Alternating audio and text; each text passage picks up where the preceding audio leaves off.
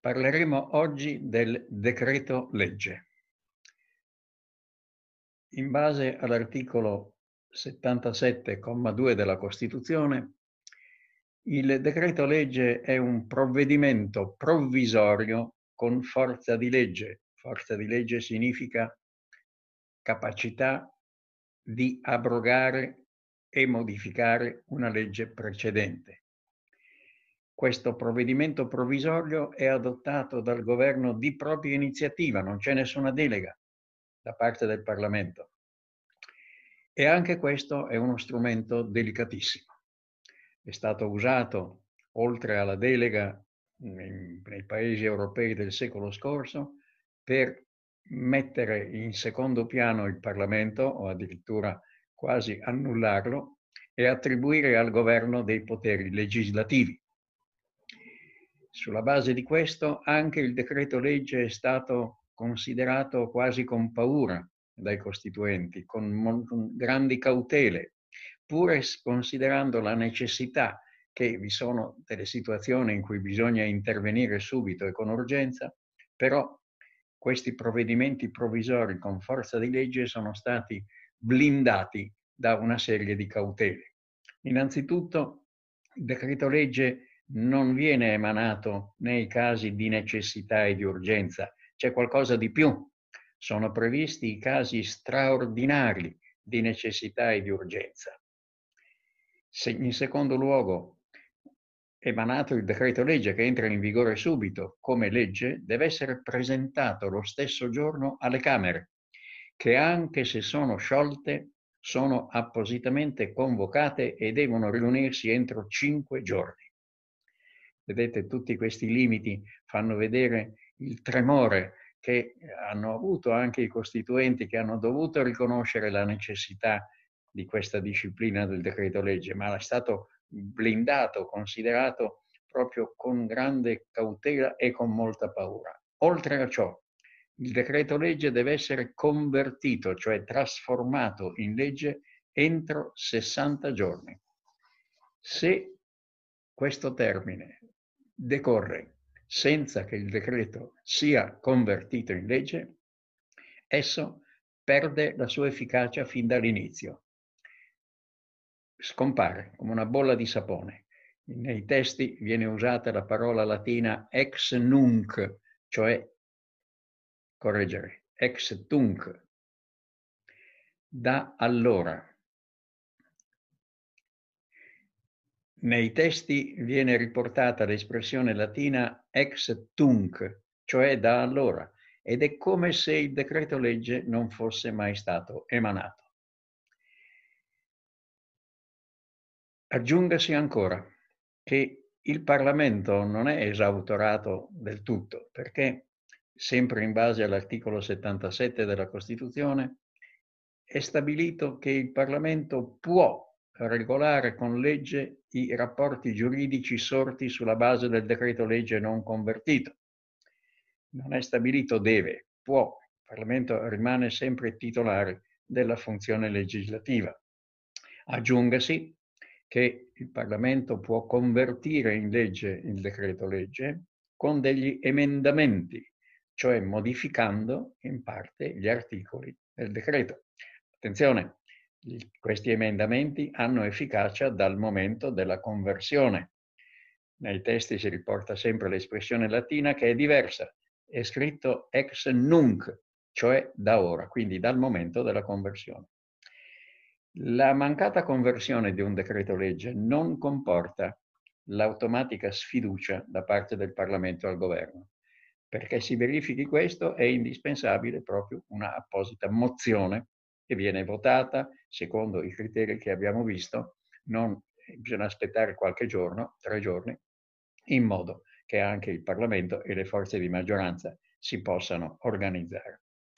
Bisogna però dire che questo strumento del decreto legge è uno strumento pericoloso, come un, un rasoio veramente tagliente. Il governo ha utilizzato lo strumento del decreto legge anche al di fuori dei casi straordinari di necessità e di urgenza. E si comprende che è molto comodo emanare un decreto legge affermando che vi sono dei casi straordinari di necessità e di urgenza, entra in vigore subito e sono stati previsti nel regolamento della Camera e del Senato una serie di limiti all'emanazione di questi decreti legge. Ad esempio, vediamo i casi più comuni dove il governo è andato al di là. Ad esempio, è stabilito che non si può, mediante decreto legge, conferire deleghe legislative al governo. Eh, sono due strumenti completamente diversi.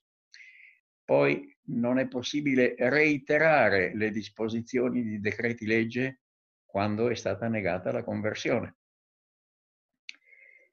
La Corte Costituzionale poi ha stabilito, e questo è molto importante, la sua competenza a giudicare sull'esistenza dei requisiti straordinari di necessità e di urgenza. Quindi non può il governo affermare che vi sono casi straordinari di necessità e di urgenza, questi devono esservi veramente e sulla loro esistenza può giudicare la Corte Costituzionale, ma specialmente l'intervento di varie sentenze della Corte si è manifestato nel divieto della reiterazione, come ho detto prima, l'identica ripetizione di un decreto legge decaduto o perché non convertito entro 60 giorni o perché in contrasto con, con altre norme. Da tutto ciò deriva quindi che lo, il decreto legge è uno strumento eccezionale, importante, pericoloso e non può diventare l'atto formale costante di un governo legislatore. Possono sorgere però dei problemi quando ci si trova di fronte proprio a dei casi straordinari di necessità e di urgenza, ma proprio dei casi straordinari sotto ogni profilo. Pensiamo ad esempio all'epidemia sanitaria che si è verificata in questi mesi dell'anno 2020.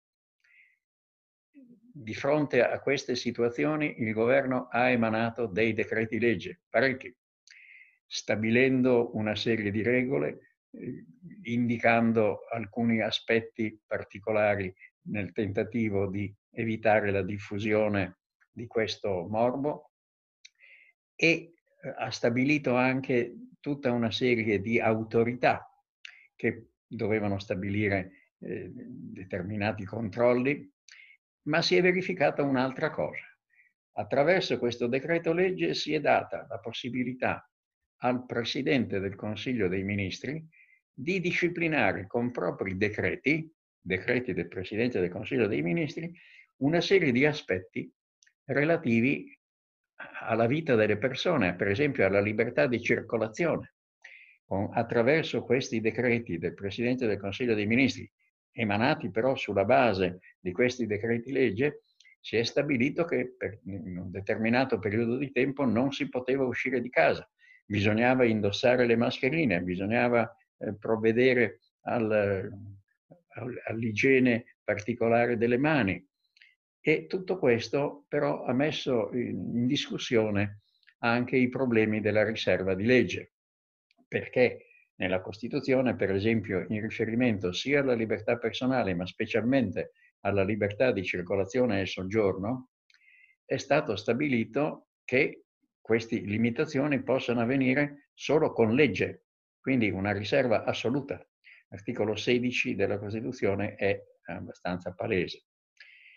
Naturalmente eh, si è eh, segnalato che di fronte a questo problema, di questa epidemia, era necessario stabilire proprio delle regole eccezionali. L'unico strumento che eh, vi nel nostro ordinamento, noi non abbiamo il, il sistema dello stato di eccezione, o di una situazione eccezionale, l'unico strumento che consente di affrontare queste situazioni, casi straordinari di necessità e di urgenza, è il decreto legge. Però qui si è verificato che il decreto legge poi ha attribuito ad un'altra autorità, a varie autorità, io ricordo soltanto in questo momento il Presidente del Consiglio dei Ministri, la possibilità di disciplinare con decreto tutta una serie di vari aspetti. Questo ha sollevato dei problemi eh, di cui ancora si sta discutendo eh, per, sulla loro legittimità. Aggiungasi anche che eh, tutti questi aspetti sono stati previsti perché all'inizio di questa, questa situazione di epidemia il governo, sempre con decreto legge, aveva stabilito che potevano essere previsti questi provvedimenti urgenti fino, fino a quando questa epidemia non sarebbe stata eh, diminuita o controllata e ha indicato il termine del luglio 2020. Naturalmente tutto questo però ha stabilito tutta una serie di regole nuove che non erano previste e mh, per molti di questi aspetti ancora eh, si discute sulla loro legittimità. In ogni modo, noi dobbiamo però, a parte i problemi dell'epidemia sanitaria, eh, di nuovo ribadire che questo strumento del decreto legge è necessario. È un po' come l'intervento dei pompieri quando c'è un, un incendio. Però è uno strumento delicato, pericoloso e nella Costituzione all'articolo 77, come abbiamo visto, è stato circondato da una serie di attente e cautele, limiti temporali, limiti di contenuto e specialmente anche di principi e criteri direttivi.